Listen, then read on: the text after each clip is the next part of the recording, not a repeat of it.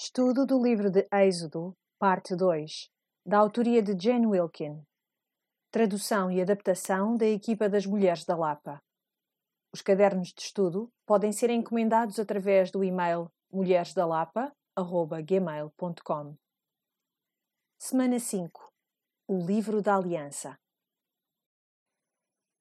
Então estamos na semana 5 e eu não sei como é que vocês se sentem, mas eu tenho de ser honesta e dizer que no fim deste estudo, desta semana, eu estou mesmo cansada. Sinto-me como se estivesse assim a andar, a subir uma montanha.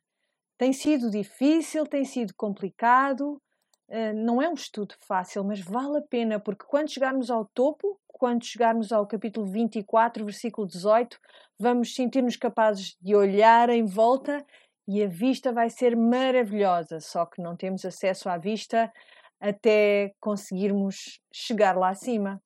Então, vamos já entrar no texto, mas eu quero lembrar-vos de algumas coisas ao entrarmos nesta passagem e ao passarmos pelos dez mandamentos, estes bons mandamentos que o Senhor nos deu, agora vamos entrar no livro da aliança. São coisas mais específicas acerca da lei.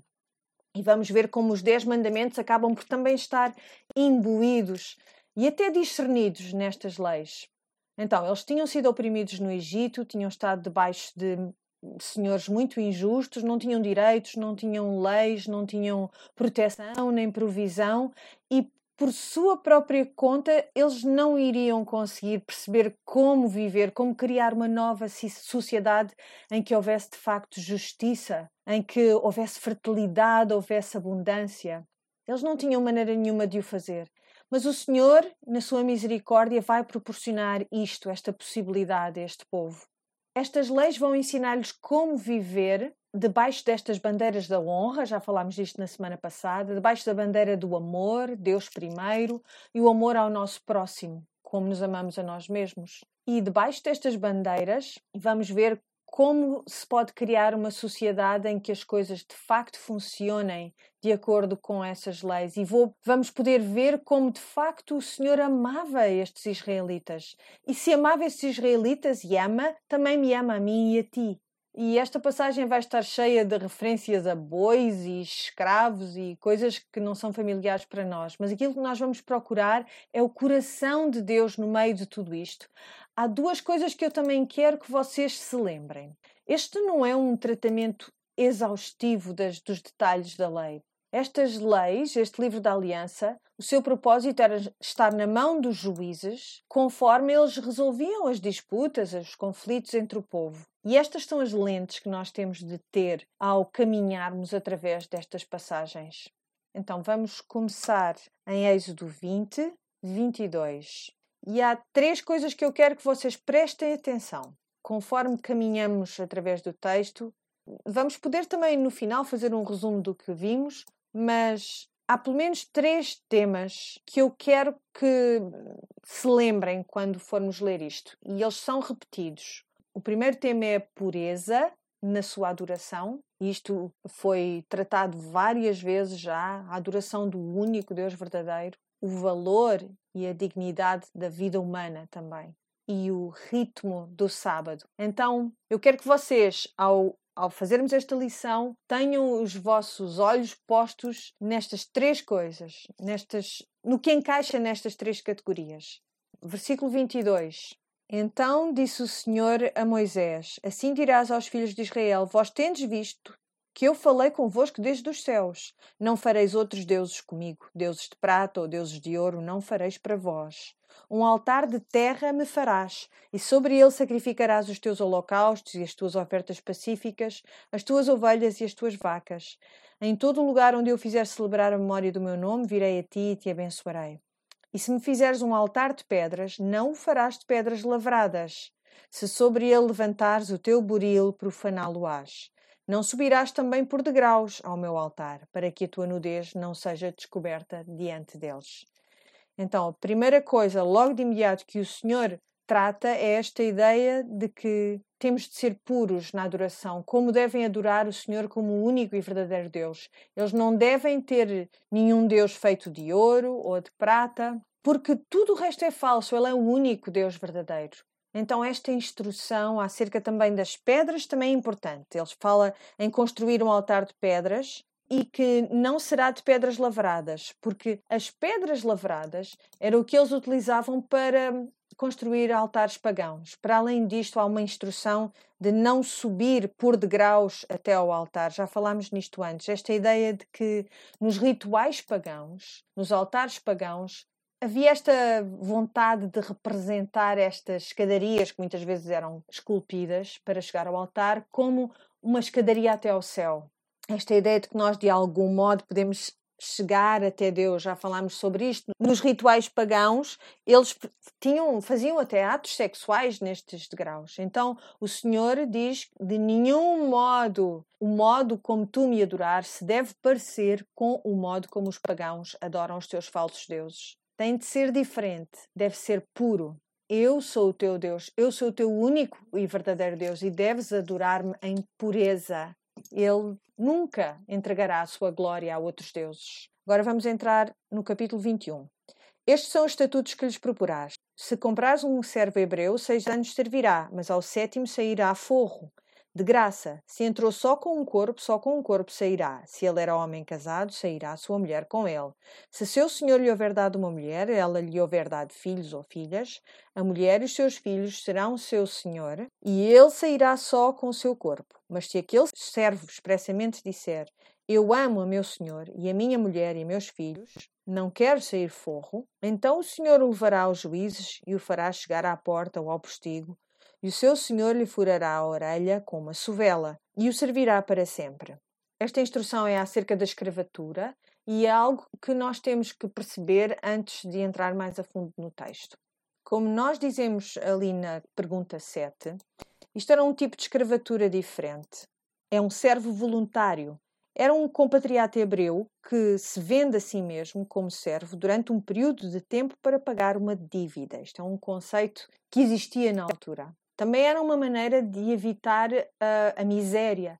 No caso de tu não teres nenhum meio de providenciares para ti mesmo e para os teus, esta era uma possibilidade dentro da sociedade de evitar esse tipo de miséria. E esta é uma instrução acerca de, do relacionamento entre hebreus e hebreus. Portanto, são diretivas quanto ao modo como eles deveriam tratar os seus irmãos, não é? Quando esse irmão ou irmã entrava numa servitude voluntária numa sociedade agrícola não era incomum que as pessoas entrassem em, em, ruína económica. E este processo, esta prática, era muito comum em toda aquela zona, toda aquela região. Era muito utilizado. De facto, os egípcios utilizavam também este tipo de prática. Se nos lembrarmos em, em Gênesis, vemos que na história de José, a terra do Egito não produzia nada, não é? estavam numa altura de fome, estavam em grande angústia, mas o Senhor fez uma grande misericórdia, dando aquele sonho a José,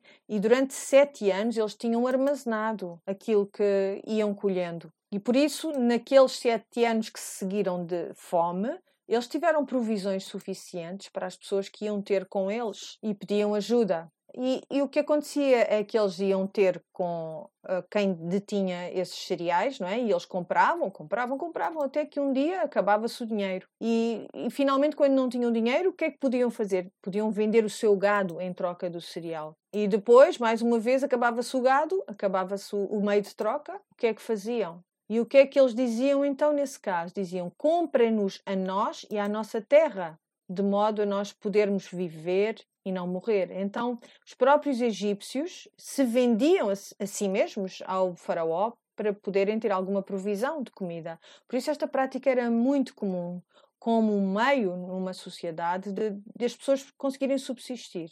Aqui o que está em questão é a dignidade desse escravo, dessa pessoa que se entrega em servitude. O tratamento que está aqui a ser proposto, se virmos bem, é muito mais humano. Eles não estão obrigados a servirem o seu senhor, nesse caso, para sempre. Servem-nos seis anos e isso era determinado como sendo suficiente para satisfazer a dívida. No sétimo ano, eles teriam de ser libertados. Eles mantinham a sua posição enquanto membros da sociedade como irmãos, compatriotas. E reparem neste ritmo. O ritmo que é imposto aqui é o ritmo da criação, é o ritmo do sábado, do descanso ao sétimo ano, neste caso. No sétimo ano poderás ser libertado. E, e vamos ver que esse padrão se repete. Versículo 7, no capítulo 21, talvez estejamos agora a entrar na parte mais complicada, aquilo que poderá ter causado mais estranheza, e pode ser que esta leitura te, cause, te tenha causado mesmo uma estranheza muito grande, uma perturbação, um mal-estar. Mas há boas notícias aqui, vamos descobrir isso juntas. Diz aqui no versículo 7: Se algum vender sua filha por serva, não sairá como saem os servos. Se desagradar aos olhos do seu senhor e não se desposar com ela, fará que se resgate. Não poderá vendê-la a um povo estranho, usando deslealmente com ela. Mas se a desposar com seu filho, fará com ela conforme ao direito das filhas. Se lhe tomar outra, não diminuirá o mantimento desta, nem o seu vestido, nem a sua obrigação marital. E se lhe não fizer estas três coisas, sairá de graça, sem dar dinheiro. No princípio pensamos, mas o que é que está a acontecer com estes pais que vendem as suas filhas para a servidão? O que é isto? Que situação é esta? Mas o que se trata aqui, de facto, é de uma prática utilizado, utilizada pelas famílias que não tinham meios de subsistência, eh, que não tinham meios de comprar um casamento uh, para a sua própria filha, de oferecer um dote, como era prática. Então o que acontecia é que elas eram vendidas como uma segunda esposa. Vemos vários uh, livros do Antigo Testamento que mencionam esta prática. Jacó, por exemplo, ele teve mulheres que eram mulheres secundárias, eram servas, eram escravas, uh, depois de Lia e de Raquel, e seria este tipo de situação que está aqui a ser retratada. Um pai que vende a sua filha para que ela possa de facto ter um casamento e possa ser protegida por esse casamento, possa ter as suas necessidades providenciadas por esse casamento, sem que ele tenha de apresentar um dote e negociar um casamento como deve ser, vamos dizer. Às vezes haveria dívidas dessa família para com a família do homem a quem esta mulher era entregue em casamento. Era este o meio que eles utilizavam. É importante perceber que uma mulher podia vender-se a si mesma ou um pai podia oferecer o seu filho também, fazer a mesma coisa ao seu filho por causa da dívida de uma família.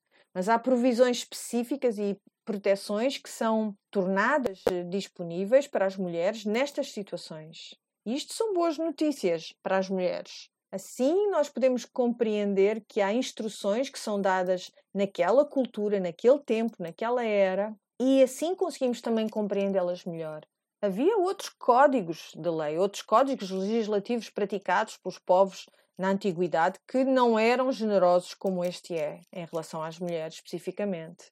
Por isso vamos ver os modos como as mulheres são protegidas nesta situação. Por exemplo, nós tínhamos falado que uh, ao fim de seis anos o, o escravo, este tipo de escravo, era libertado. Mas nós vemos que as mulheres, não, isto não tinha de ser assim. Isto garantia o quê? Que elas não perdessem essa proteção, esta subsistência. Imaginem que ao fim de seis anos aquela esposa secundária era despedida. Porque uma mulher desprotegida assim, ela poderia ser abusada, maltratada. Muitas coisas más podiam acontecer a uma mulher nesta situação. Ela também não podia ser vendida a um estrangeiro. O que isto faria era que, se ela se encontrasse numa situação eh, em que estivesse debaixo de um sistema legislativo, vamos dizer, não tão protetor em relação a ela, Seria uma coisa má, seriam más notícias para esta mulher. Se ela fosse vendida a um estrangeiro que não tivesse estes mesmos códigos de conduta, ela podia ser muito maltratada. Ela não podia ser enviada para um povo estrangeiro que não tratasse as mulheres do modo que o Senhor trata as mulheres. E por isso isto era uma maneira de garantir que isto não aconteceria. Se ela se tornasse mulher do seu filho, então ela seria como uma filha para este homem para o seu senhor. E se ele casasse com outra mulher, ele nunca poderia faltar ao sustento desta mulher. Ela não poderia ter o seu estatuto diminuído nem mudado por causa de um novo casamento. Portanto, isto eram boas notícias, isto eram provisões generosas para estas mulheres. Compreendam que o Senhor aqui não está a, a, aprovar a poligamia. O que ele está a dizer é que esta prática existe, então vamos regulamentá-la. Vamos dar instruções, vamos certificar-nos de que com esta prática, não há maior dano do que o estritamente necessário.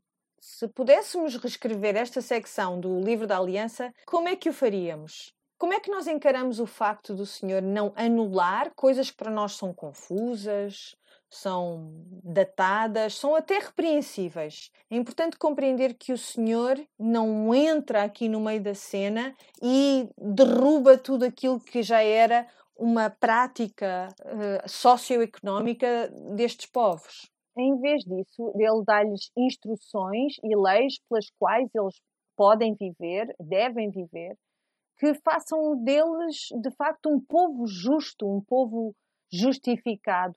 No meio de uma época muito confusa, no meio de práticas muito repreensíveis, de facto, ele faz isto porque eles são o seu tesouro, eles são alguém que Deus valoriza e que preza. E nós vemos que Jesus faz exatamente mesma, a mesma coisa séculos mais tarde. Quando Jesus entra em cena, ele não lidera uma revolta militar para acabar com a ocupação romana. Eles esperam que o Messias faça isto, mas não é isso que ele faz. Em vez disso, ele diz aos seus seguidores: qualquer um que o siga e que seja um, seja um discípulo de Jesus, ele ensina-lhe como ser luz, como ser sal no meio de um mundo que está perdido e que está a morrer. Lembrem-se que ele lhes ensinou a dar a César o que é de César e a submeterem-se de um modo justo e fiel à autoridade.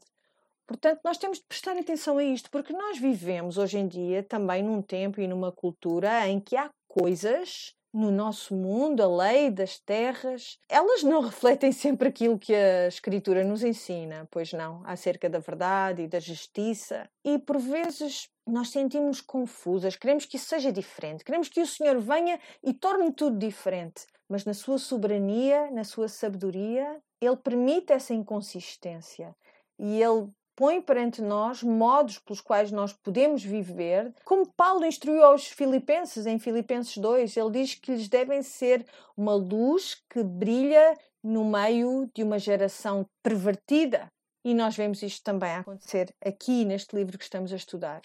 Vamos voltar ao versículo 12. Quem ferir alguém que morra, ele também certamente morrerá. Porém, se lhe não armou ciladas, mas Deus o fez encontrar nas tuas mãos, ordenar-te-ei um lugar para onde ele fugirá. Mas se alguém se ensoberbecer contra o seu próximo, matando-o com engano, tirá-lo-ás do meu altar para que morra. O que ferir a seu pai ou sua mãe, certamente morrerá. E quem furtar algum homem e o vender ou for achado na sua mão, certamente morrerá e quem amaldiçoar a seu pai ou a sua mãe certamente morrerá. Então vemos quatro provisões, quatro instruções, quatro leis que estão todas a apontar numa mesma direção: zero tolerância. Uma política de zero tolerância quanto ao tirar uma vida, quanto ao abuso dos mais velhos. Lembram-se quando nós falámos do mandamento honrar o pai e a mãe, nós falámos também do cuidado para com os idosos e o público desses mandamentos era um público adulto, e o mesmo está a acontecer aqui com, com este livro da aliança. Este mandamento tem a ver com tratar bem os idosos. Se alguém lhes fizer mal, então esse tem de ser morto. Quem roubar um homem e o vender, isto tem a ver com o tráfico humano. Roubar uma pessoa e levá-lo para longe, vendê-lo como se fosse de sua, alguém de sua posse. E depois falamos de amaldiçoar o seu pai ou sua mãe. Isto tem a ver com tratar alguém com desprezo. Mais uma vez, vemos quão significativo é que dentro da nossa esfera familiar, dentro de uma comunidade, dentro de uma sociedade, tem de haver honra e respeito. Torna-se nesta pedra fundamental para construir uma sociedade. Versículo 18. E se alguns homens pelejarem, ferindo um ao outro com pedra ou com o punho, e este não morrer, mas cair na cama, se ele tornar a levantar-se e andar fora sobre o seu bordão, então aquele que o feriu será absolvido, somente lhe pagará o tempo que perdera e o fará curar totalmente. Alguém se mete numa luta, um deles leva mais do que o outro, se esse que levou mais conseguir recuperar-se e andar com o apoio de uma bengala, então aquele que o feriu deve pagar pelas suas despesas médicas e também pelo tempo perdido até ele estar completamente saudável de novo. Se alguém ferir ao seu servo ou à sua serva com pau e morrerem debaixo da sua mão, certamente será castigado. Porém, se ficarem vivos por um ou dois dias, não será castigado, porque é o seu dinheiro. Aqui vemos esta instrução como sendo algo que pretende prevenir o abuso da autoridade de um senhor sobre um escravo. Conforme nós continuamos, vamos ver como a vida para o Senhor é de facto preciosa. O valor e a dignidade da vida humana, independentemente do lugar que essa pessoa ocupe na sociedade ou o seu género. Isso é importante para Deus, a vida humana. Se alguns homens pelejarem e ferirem uma mulher grávida e forem causa de que aborte, porém, se não houver morte, certamente será multado, conforme ao que lhe impuser o marido da mulher, e pagará diante dos juízes. Mas se houver morte, então darás vida por vida, olho por olho, dente por dente, mão por mão, pé por pé, queimadura por queimadura, ferida por ferida, golpe por golpe. Então, esta situação acerca da mulher grávida é possível que ela nos cause estranheza. Será que é assim tão comum? Dois homens estão à luta e acabam por ferir uma mulher grávida? Isto acontece assim tanto? Não sei bem. Mas pelo visto era importante o suficiente para o Senhor fazer uma instrução, preparar uma instrução para esta situação. Mas o que é que nós vemos aqui? Vemos que o Senhor providencia também para aqueles que ainda não nasceram. Está a falar aqui sobre o direito à proteção dos que ainda não nasceram porque esta situação podia, por exemplo, ter causado um parto prematuro ou até um aborto. O Senhor está aqui a declarar que esta vida tem valor. No versículo 24, vemos aqui um frasear que nos soa familiar, não é? Olho por olho, dente por dente. E este é um princípio legal que é aqui introduzido, chamada a Lei de Talião. E partia desta ideia de que a verdadeira justiça acontece quando se inflige um dano que é equiparável àquele que foi infligido. E aquilo que pretendia ser, na mão dos juízes, era uma maneira de justificar que o castigo era adequado ao crime. Era uma proteção, de facto, contra a punição excessiva.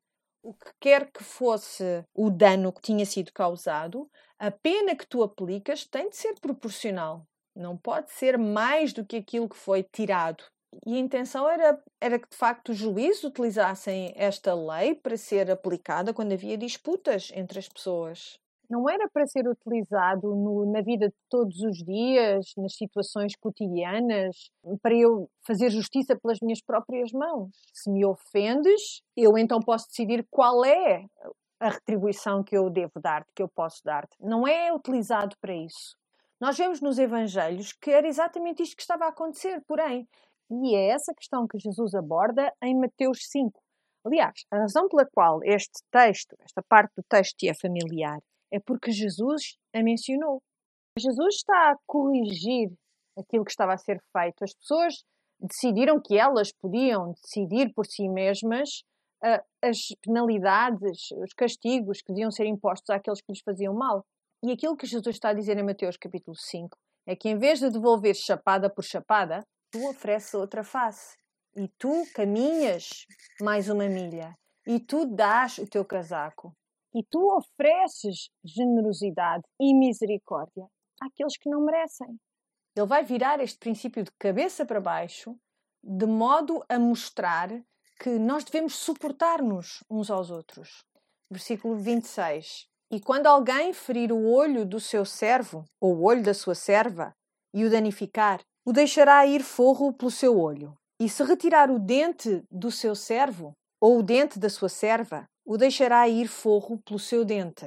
Mais uma vez, isto é a provisão contra o, o, o excesso, o abuso. E aqui vemos quão importante é manter a capacidade de subsistência de cada pessoa. A competência da pessoa em manter a sua qualidade de vida é algo importante para o Senhor. E se algum boi escornear homem ou mulher que morra, o boi será apedrejado, certamente, e a sua carne se não comerá, mas o dono do boi será absolvido. Mas se o boi de antes era escorneador e o seu dono foi conhecedor disso e não o guardou, matando o homem ou mulher, o boi será apedrejado e também o seu dono morrerá. Se lhe for imposto resgate, então dará como resgate da sua vida tudo quanto lhe for imposto, quer tenha escorneado um filho, quer tenha escorneado uma filha, conforme este estatuto lhe será feito. Se o boi escornear um servo ou uma serva, dar-lhe-á 30 ciclos de prata ao seu senhor, e o boi será apedrejado. Aquilo que está a ser comunicado aqui é que não há nenhuma perda de vida humana que não deva ser castigada. E isto tem a ver e aplica-se uh, ao estatuto social da pessoa, qualquer que ele seja, e também ao género da pessoa. Os homens e as mulheres têm o mesmo valor perante estas leis. E isso é significativo.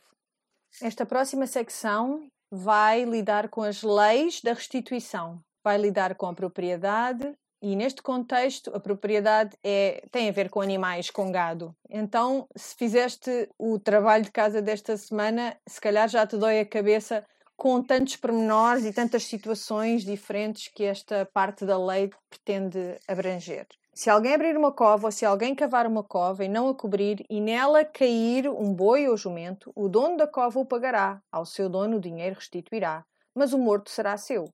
Se o boi de alguém ferir de morte o boi do seu próximo, então se venderá o boi vivo e o dinheiro dele se repartirá igualmente e também o morto se repartirá igualmente.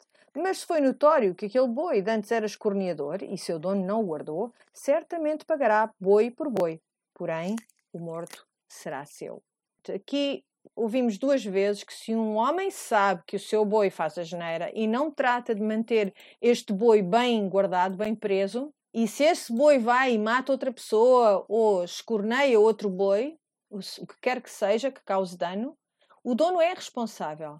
Isto tem a ver com a negligência.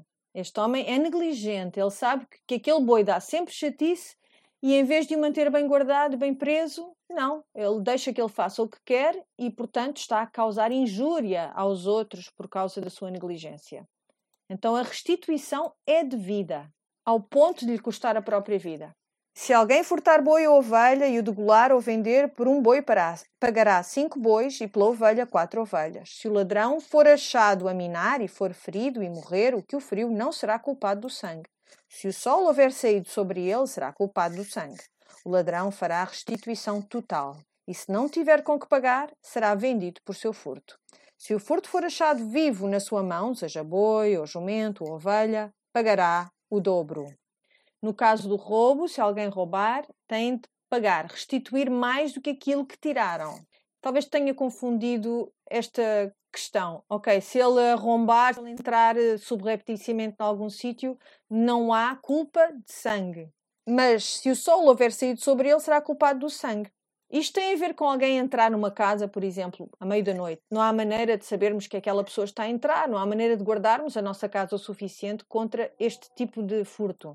Se ele morrer por causa de ter entrado na tua casa à meio da noite, considera-se que o que aconteceu, aconteceu e ninguém é culpado dessa morte. Se for durante o dia, o sol já saiu e tu estiveres bem desperto e puderes evitar, portanto, vigiar melhor a tua casa. Ainda assim, não o fizeres, esta pessoa tenta entrar na tua casa e roubar-te, tu aí não tens direito de o matar. Se alguém fizer pastar o seu animal num campo ou numa vinha e o largar para comer no campo de outro, o melhor do seu próprio campo e o melhor da sua própria vinha restituirá. Se rebentar um fogo e pegar aos espinhos e abrasar a meda de trigo, ou a seara ou o campo, aquele que acendeu o fogo pagará totalmente o queimado.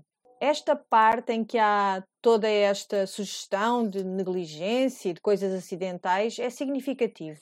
Esta ideia de restituição tem a ver com tu sofreste algum tipo de injúria, de dano às minhas mãos, quer tenha sido por vontade minha ou não. E aquilo que é apropriado é eu restituir o mal que foi feito, compensar-te pelo mal que foi feito. Se tu sofreste dano às minhas mãos, a responsabilidade é minha de fazer com que tu sejas compensado por esse dano, tanto quanto eu puder, dando o melhor que eu tenho. Se alguém der prata ou vasos ao seu próximo a guardar, e isso for furtado da casa daquele homem, se o ladrão se achar, pagará o dobro. Se o ladrão não se achar, então o dono da casa será levado diante dos juízes, a ver se não meteu a sua mão na fazenda do seu próximo. Sobre todo negócio de injustiça, sobre boi, sobre jumento, sobre gado miúdo, sobre vestido, sobre toda a coisa perdida, de que alguém disser que é sua, a causa de ambos virá perante os juízes. Aquele a quem condenarem os juízes, o pagará em dobro ao seu próximo. Eu pedi para tu guardares as minhas coisas, mas as coisas desaparecem. Talvez haja um ladrão por aí à solta mas se ele não for apanhado, se nunca ninguém descobrir quem é este ladrão, se ele não for levado à justiça, então talvez se dê o caso de que, enquanto as tuas coisas estiveram à minha guarda, eu decidi guardá-las mesmo, mas para mim. Portanto, vamos juntos perante o Senhor e deixar que o Senhor determine qual é a verdade, se de facto mexeste nas minhas coisas. Se o Senhor disser que não, tudo bem. Se o Senhor disser que tu mexeste nas minhas coisas, terás que restituir tudo em dobro. Se alguém der ao seu próximo a guardar um jumento, ou boi, ou ovelha, ou algum animal, e morrer, ou for dilacerado, ou afugentado, ninguém o vendo, então haverá juramento do Senhor entre ambos, de que ele não meteu a sua mão na fazenda do seu próximo, e seu dono o aceitará e o outro não o restituirá. Mas se lhe for furtado, o pagará ao seu dono. Porém, se lhe for dilacerado, trá-lo-á em testemunho disso, e não pagará o dilacerado. Portanto, eu, muito naturalmente, peço que vigies o meu burro e enquanto tu vigias o meu burro, se este burro morrer, ou ficar magoado, ou desaparecer, se for levado por outro animal ou atacado por outro animal, mas não houver provas que de facto tenha sido isso que aconteceu, mais uma vez teremos de ir perante o Senhor. E se tu fizeres juramento perante o Senhor que não fizeste nada de mal, então eu vou aceitar e pronto, paciência, o burro perdeu-se. Mas se eu pedir para eh, vigias o meu burro e ele for roubado, enquanto tu estás a cuidar dele, tens de me dar um burro novo. E se eu te pedir que guardes o meu burro e ele for comido por animais selvagens e tu me tragas o corpo do, do bicho, tudo bem, ficamos assim, estamos quites, não tens de me dar um burro novo. E se alguém a seu próximo pedir alguma coisa e for danificada ou morta, não estando presente o seu dono, certamente a restituirá.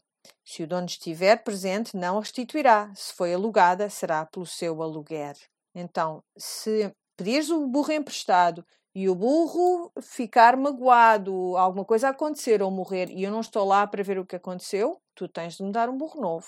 Ora bem, falando de burros e de bois e estas coisas, cá está uma coisa que é tão bonita e tão importante e que muitas vezes se perde no nosso entendimento quando lemos esta passagem. Isto trata-se de corrigir aquilo que está mal. Isto é significativo porque Hoje em dia, no meio evangélico, como estamos debaixo da graça, perdemos esta noção, este entendimento. Talvez uma má compreensão do que é de facto o perdão, do que é estender graça, mas o que é certo é que se tu sofreres dano à minha mão, por minha responsabilidade, eu tenho de fazer alguma coisa para te restituir, para te compensar. Se tu me emprestares a tua camisola preferida e enquanto a tens vestida, recebes estes elogios todos porque a camisola é giríssima.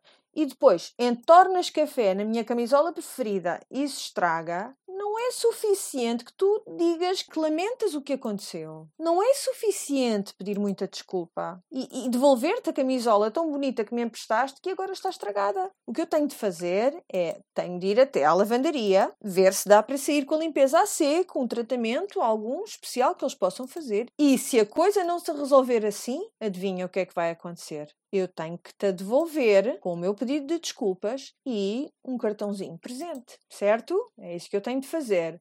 Eu tenho de compensar-te pelo mal que te fiz. Na mesma medida em que eu possa e na mesma medida que foi feito esse mal, eu tenho que te compensar. Não se trata de fazer penitência e também não se trata de ganhar o perdão, de pagar pelo perdão de alguém. O perdão tem que ser dado livremente, mas trata-se de facto de corrigir aquilo que está mal até o ponto em que te seja possível.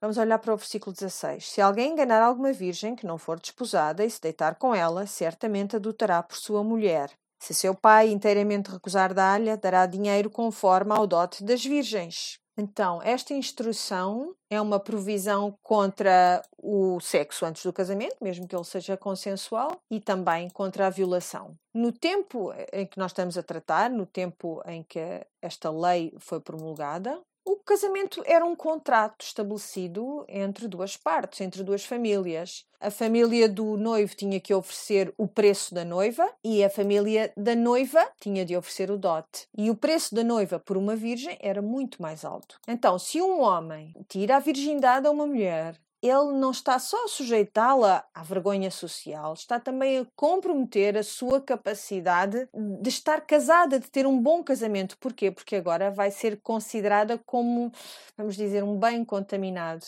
E, portanto, o preço que a família dela pode conseguir pelo seu casamento está muito em baixo, não é? Deixa-a numa situação muito má. O mais provável é que ou acabe por se casar com um homem que a despreza ou que não vá sequer conseguir casar-se com ninguém e, portanto, ou entra na tal situação de servidão ou então acaba por se tornar prostituta seja como for, acaba numa situação muito má, muito miserável. Portanto, isto é um aviso contra uh, as relações sexuais antes do casamento ou contra os homens que se aproveitam de mulheres e tiram delas algo que não é deles para tirar. Seria para o marido que elas teriam. Portanto, mais uma vez vemos Deus oferecer a proteção às mulheres numa situação que de ideal não tem nada. Verso 18. A feiticeira não deixarás viver. Todo aquele que se deitar com o animal certamente morrerá. O que sacrificar aos deuses e não só ao Senhor será morto. Falamos aqui de feitiçaria, de zoofilia e de idolatria. Não se elabora muito quanto a estas diretivas, não é? É assim curto e grosso, como é costume dizer-se. São coisas más para toda a sociedade, são coisas más para a pessoa, não é preciso explicar muito. E o Senhor não gosta destas coisas e não irá permitir que isto aconteça. Então, começando no versículo 21, se se lembrarem do caderno de estudos, vamos entrar numa nova secção desta passagem. Vamos ver o que é o quiasma aqui, como é que ele se expressa, este quiasma, se bem se lembram, ele é uma, uma estrutura paralela literária que nós já falamos noutros estudos, em particular Êxodo, e é frequente nós vermos então um quiasma que aponta para um pensamento fundamental e depois vai recuando, afastando-se dele na mesma ordem que se aproximou. Então vemos isto a partir do versículo 21 uma parte em que o senhor vai falar das leis que têm a ver com a justiça social, com cuidar daqueles que estão oprimidos, daqueles que estão em situações mais complicadas. Ele está a instruir o povo, dizendo: o estrangeiro não afligirás, nem o oprimirás, pois estrangeiros fostes na terra do Egito. Então, este estrangeiro é um habitante temporário, alguém que está de passagem e que não tem, portanto, muito suporte social. É alguém que não tem direitos, é alguém que não pertence àquela terra e que está numa terra que, que de facto não lhe é familiar. E ele, Deus está a dizer: não vais oprimir esta gente. Tu ainda agora acabaste de ser como um deles, lembra-te disso. Diz ainda: A nenhuma viúva nem órfão afligireis. Se de alguma maneira os afligirdes e eles clamarem a mim, eu certamente ouvirei o seu clamor. E a minha ira se acenderá e vos matarei à espada, e as vossas mulheres ficarão viúvas, e os vossos filhos órfãos. Se emprestares dinheiro ao meu povo, ao pobre que está contigo, não te haverás com ele como um usurário, não lhe imporeis usura. Se tomares em penhor o vestido do teu próximo, lhe o restituirás antes do pôr do sol porque aquela é a sua cobertura e o vestido da sua pele, em que se deitaria. Será, pois, que quando clamar a mim eu ouvirei, porque sou misericordioso. O coração do Senhor, o ouvido do Senhor estão inclinados para aquele que está fraco, para aquele que está vulnerável. Portanto, Deus está a dizer ao seu povo: não explores o pobre. Eles estão à tua misericórdia. Portanto, mostra-lhes misericórdia. Os juízes não amaldiçoarás, e o príncipe de entre o teu povo não maldirás. As tuas primícias e os teus licores não retardarás. O primogênito de teus filhos me darás. Assim farás dos teus bois e das tuas ovelhas. Sete dias estarão com sua mãe, e ao oitavo dia mos darás e ser-me-eis homens santos. Portanto, não comereis carne despedaçada no campo. Aos cães a lançareis. Aqui no versículo 31 vemos o tema central deste quiasma. A nossa atenção tem de estar aqui, posta neste versículo 31. Tu és um povo que foi separado por mim e para mim. Tu pertences-me e, portanto, como tal, como alguém que foi consagrado, separado para mim, tu deves ser como eu sou. Daí esta ideia, ser santo como eu sou santo. As coisas com as quais eu me preocupo, tu também tens de preocupar. Como alguém que foi separado para mim, que foi consagrado para mim, tu tens que cuidar dos pobres, dos fracos e dos vulneráveis. Tu foste-me consagrado a mim, por mim e para mim. E como o povo de Deus, nós temos de ter o coração que Deus tem por aqueles, por mais pequeninos, como disse Jesus. Temos de agir a seu favor, assim como ele faria, assim como ele faz. É interessante perceber que outros códigos legislativos desta altura, nesta região, eram sensíveis à posição social, ao estatuto social das pessoas às quais esse código se aplicava. Não eram indiferentes, não era uma justiça aplicada equitativamente a todos. Mas isto não é verdade nesta comunidade, não é verdade no povo de Deus. A vida é valiosa, toda a vida humana, independentemente do seu poder e do seu estatuto social. Não admitirás falso rumor e não porás a tua mão com o ímpio para seres testemunha falsa. Não seguirás a multidão para fazeres o mal, nem numa demanda falarás, tomando parte com o maior número para torcer o direito. Nem ao pobre favorecerás na sua demanda. Se encontrares o boi do teu inimigo, ou o seu jumento desgarrado, sem falta lhe o reconduzirás. Se vires o jumento daquele que te aborrece, deitado debaixo da sua carga, deixarás, pois, de ajudá-lo? Certamente o ajudarás, juntamente com ele. Então ele está a chamar a atenção de volta para o cuidado dos outros, ao ponto de estender de facto misericórdia a qualquer um. Graça e misericórdia ao último, à última pessoa na tua lista, àquela pessoa a quem não queres mesmo estender graça e misericórdia. Os versículos 4 e 5 têm esta ideia de quando fala em encontrares o boi do teu inimigo. Encontras alguém de quem não gostas, deves prestar-lhe auxílio. O que é que isto faz lembrar? A parábola do bom samaritano, que nós falamos na semana passada. Um homem que deu auxílio a alguém que ele teria todos os motivos para odiar. Portanto, o Senhor está a dizer: sê o bom próximo para qualquer um com quem tu te cruzes. Não perverterás o direito do teu pobre na sua demanda. De palavras de falsidade te afastarás, e não matarás o inocente e o justo, porque não justificarei o ímpio.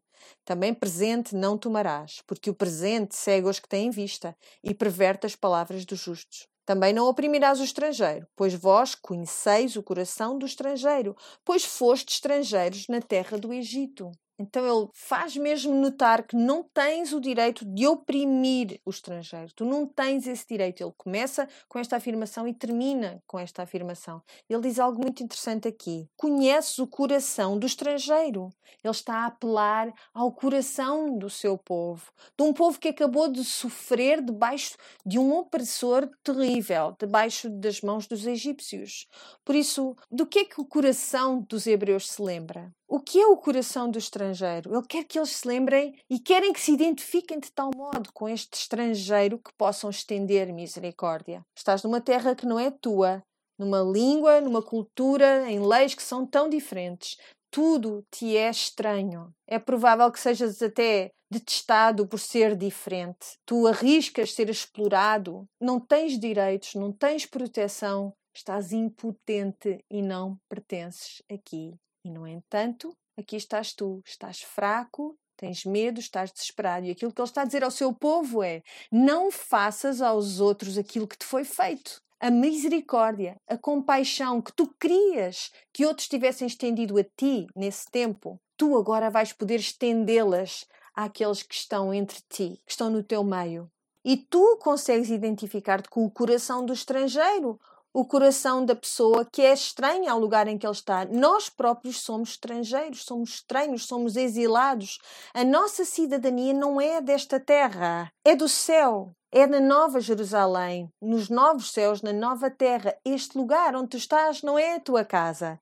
Então nós somos apenas estrangeiros, peregrinos numa terra que não é nossa. Nós não pertencemos aqui. Nós devemos ter o mesmo tipo de compaixão para com aqueles que estão no nosso meio, que vivem entre nós e que são de facto fisicamente, naturalmente falando, estrangeiros. Então, vamos avançar para o versículo 10. Vamos tratar do sábado e das festas.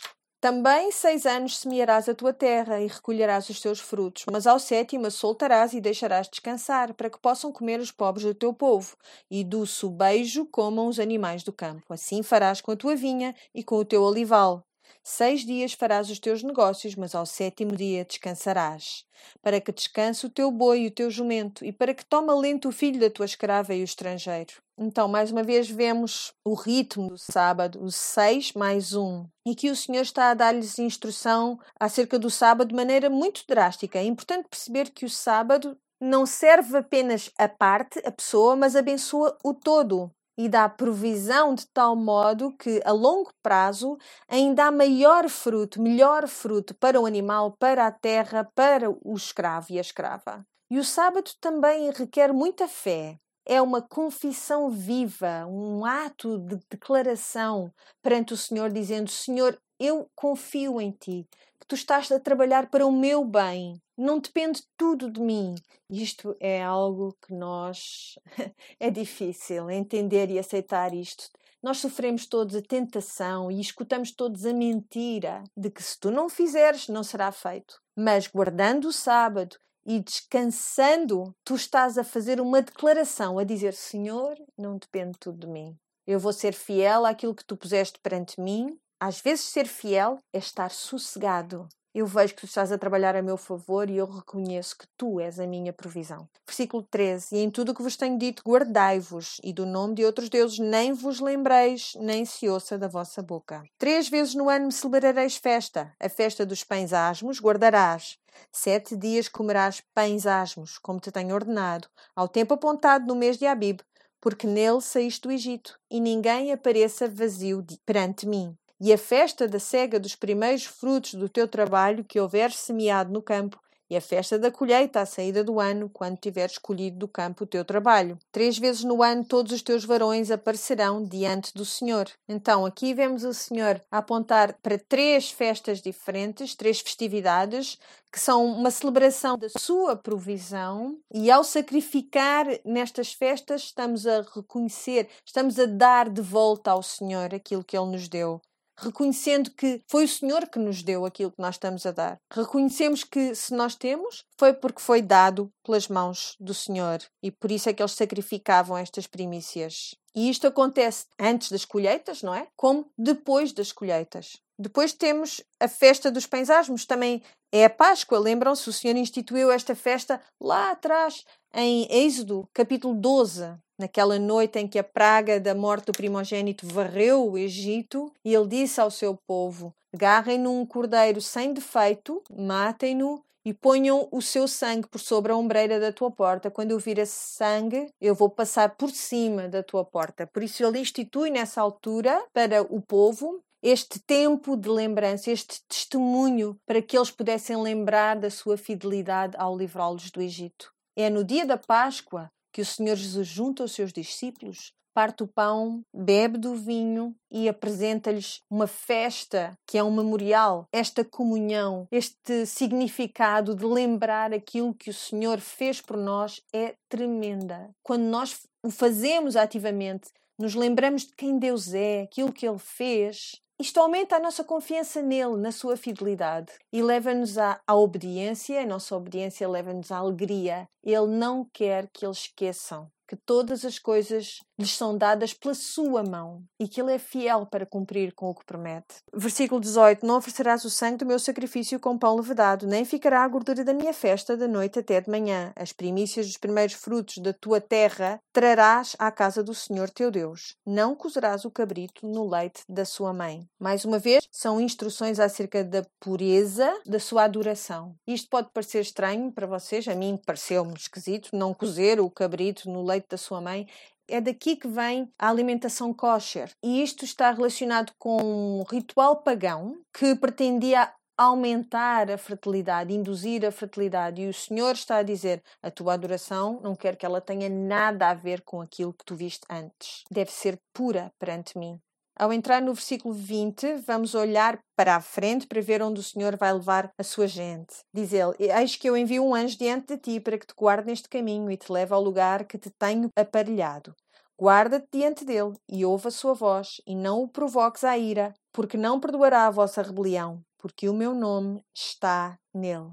Mas se diligentemente ouvires a sua voz e fizeres tudo o que eu disser, então serei inimigo dos teus inimigos e adversário dos teus adversários, porque o meu anjo irá diante de ti e te levará aos amorreus, e aos heteus, e aos fariseus, e aos cananeus, heveus e jebuseus, e eu os destruirei. Não te inclinarás diante dos seus deuses, nem os servirás, nem farás conforme às suas obras, antes os destruirás totalmente e quebrarás de todas as suas estátuas. E servireis ao Senhor, vosso Deus, e Ele abençoará o vosso pão e a vossa água, e eu tirarei do meio de ti as enfermidades. Não haverá alguma que aborte, nem estéril na tua terra. O número dos teus dias cumprirei. Enviarei o meu terror diante de ti, desconcertando a todo o povo aonde entrares, e farei que todos os teus inimigos te virem as costas. Te enviarei vespões diante de ti, que lancem fora os heveus, os canadeus e os heteus diante de ti.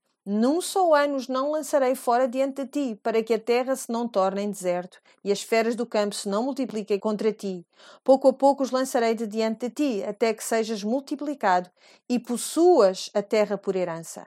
E porei os teus termos, desde o mar vermelho até ao mar dos filisteus, e desde o deserto até ao rio, porque darei nas tuas mãos os moradores da terra, para que os lances fora de diante de ti. Não farás concerto algum com eles ou com os seus deuses na tua terra não habitarão, para que não te façam pecar contra mim.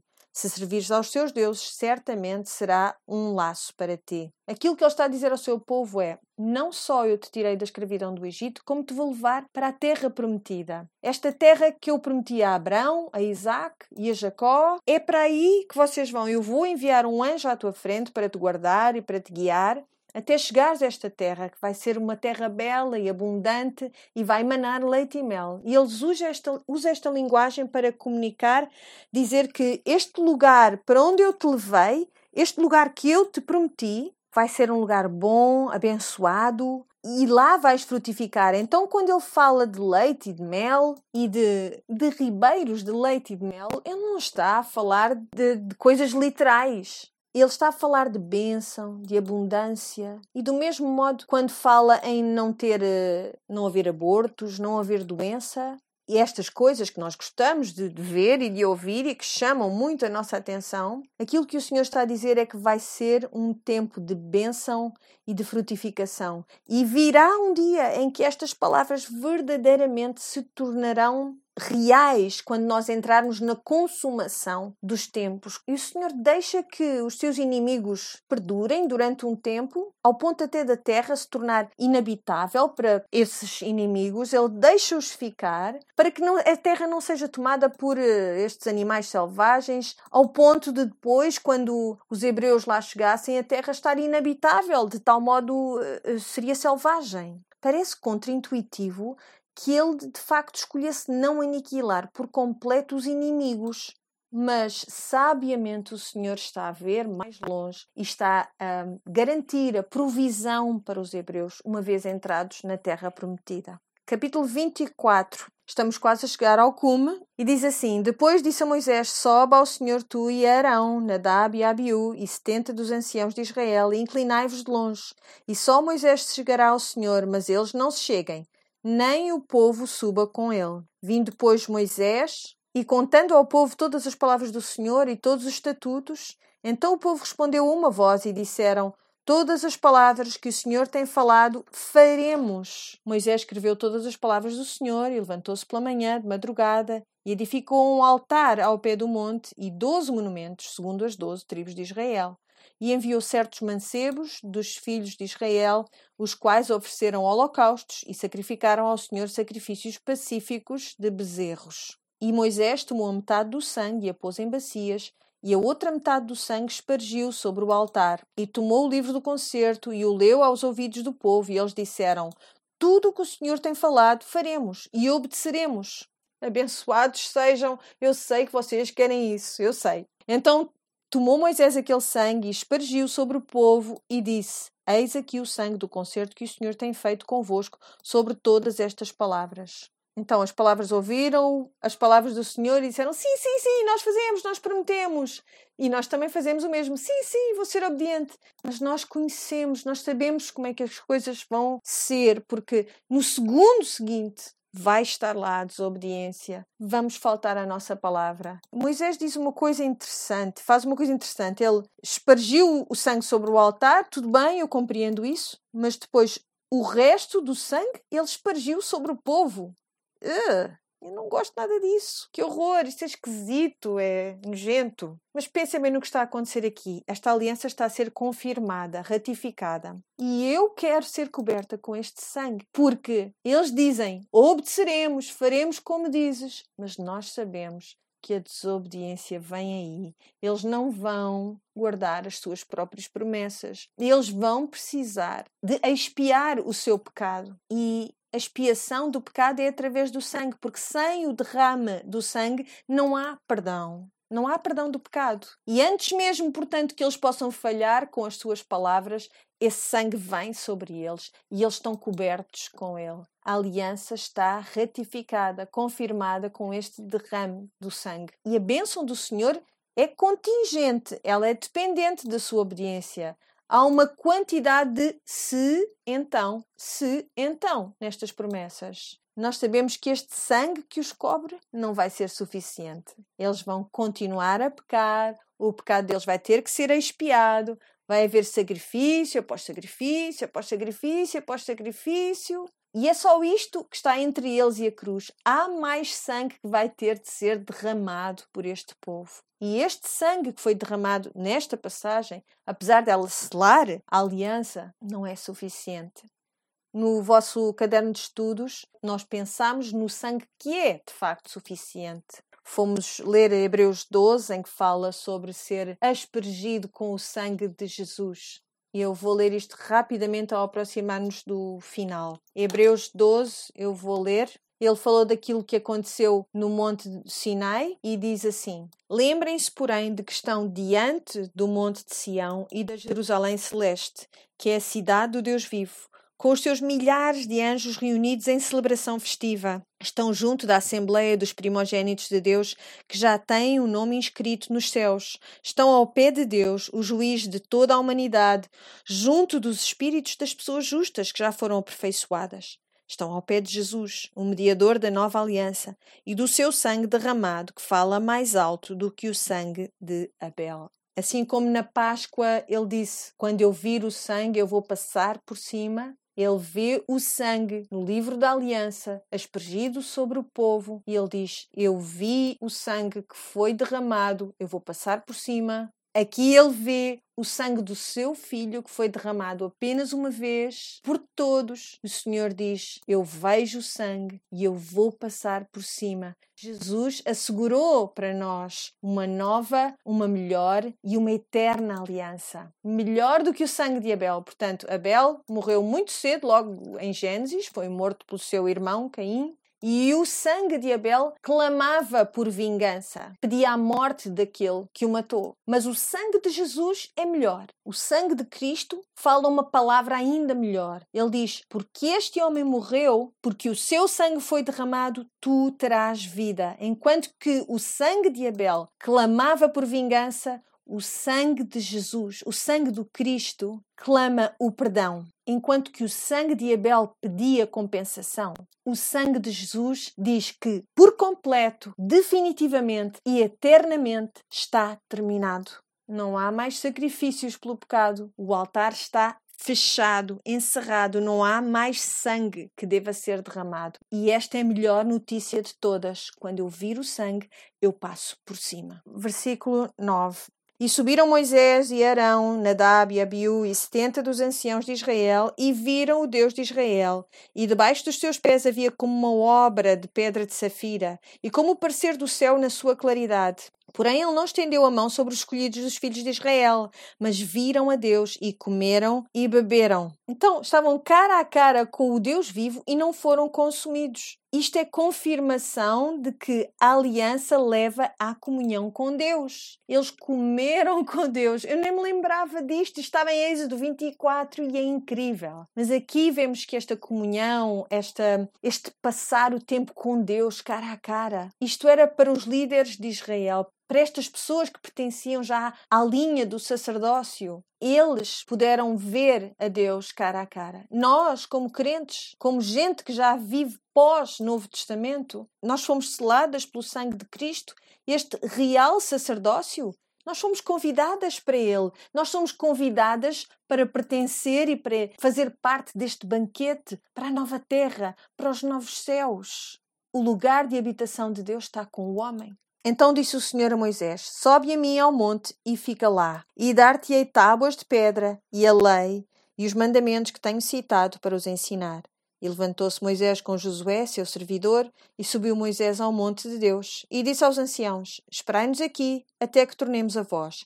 E eis que Arão e Ur ficam convosco. Quem tiver algum negócio se chegará a eles. E subindo Moisés ao monte, a nuvem cobriu o monte. E habitava a glória do Senhor sobre o monte do Sinai. E a nuvem o cobriu por seis dias. E ao sétimo dia chamou Moisés do meio da nuvem. E o parecer da glória do Senhor era como um fogo consumidor no cume do monte, e o parecer da glória do Senhor era como um fogo consumidor no cume do monte, aos olhos dos filhos de Israel. E Moisés entrou no meio da nuvem, depois que subiu ao monte, e Moisés esteve no monte quarenta dias e quarenta noites. Então, ao encerrarmos o estudo desta semana, ao deixarmos os israelitas, eles estão ao cuidado de Arão e de Ur. Moisés voltou a subir ao monte para receber mais palavras do Senhor, para ouvir mais do Senhor e para a semana nós vamos saber o que são essas palavras que Deus lhes trouxe. Então vimos a provisão generosa e boa do Senhor, dando ao seu povo mandamentos bons e verdadeiros que levam a uma vida justa, ao bem da sociedade, à frutificação e à fertilidade. E eu quero voltar muito rapidamente àqueles três temas de que falámos no início. Repararam nisso? Na pureza de adoração ao único e verdadeiro Deus,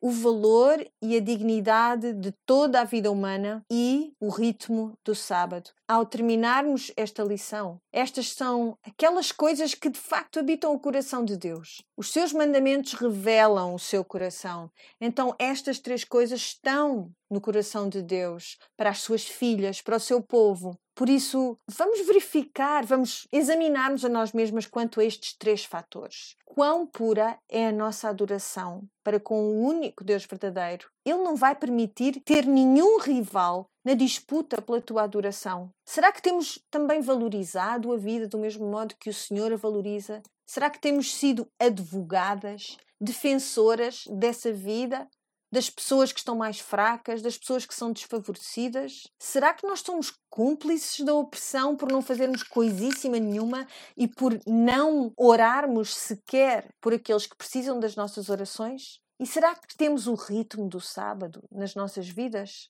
Será que sabemos entregar esse tempo de descanso a Deus como uma afirmação da nossa confiança nele? Minhas queridas, chegamos ao cume da montanha. Muitos parabéns! Portaram-se lindamente e eu vou orar por nós e vamos terminar esta semana. Pai, obrigada pelo livro da aliança. Obrigada, Pai, porque esta parte das Escrituras é difícil de entender, mas ela ensina-nos acerca do teu coração. E há coisas que nós podemos levar para as nossas vidas ao sairmos eh, deste lugar, deste estudo, desta semana, sabendo que tu, de facto, és um Deus que cuida de cada vida humana. O zelo que tu tens pela tua glória, sabendo que tu desejas desejas o bem do teu povo e que a adoração que queres ter do teu povo é porque desejas o seu bem. Obrigada também pelo descanso que tu designaste para nós. Obrigada porque tu preparaste este ritmo de sábado para as nossas vidas. Obrigada pela tua boa provisão. Eu oro para que tu possas selar tudo aquilo que ouvimos, tudo aquilo que foi falado, que tu seles estas verdades e as protejas de acordo com a tua vontade e para a tua glória. Senhor, eu oro uma bênção sobre estas mulheres que me escutam, que tu possas guardá-las, que tu faças a tua face brilhar sobre elas, que tu sejas gracioso para com elas, que tu levantes o teu rosto em favor para com elas, que tu lhes dês a tua paz ao depositarem toda a sua confiança em Cristo. Amamos-te, Senhor, e estamos gratas por sermos tuas filhas, estamos gratas pelo sangue de Jesus, porque ele fala melhores palavras do que o sangue de Abel. Amém.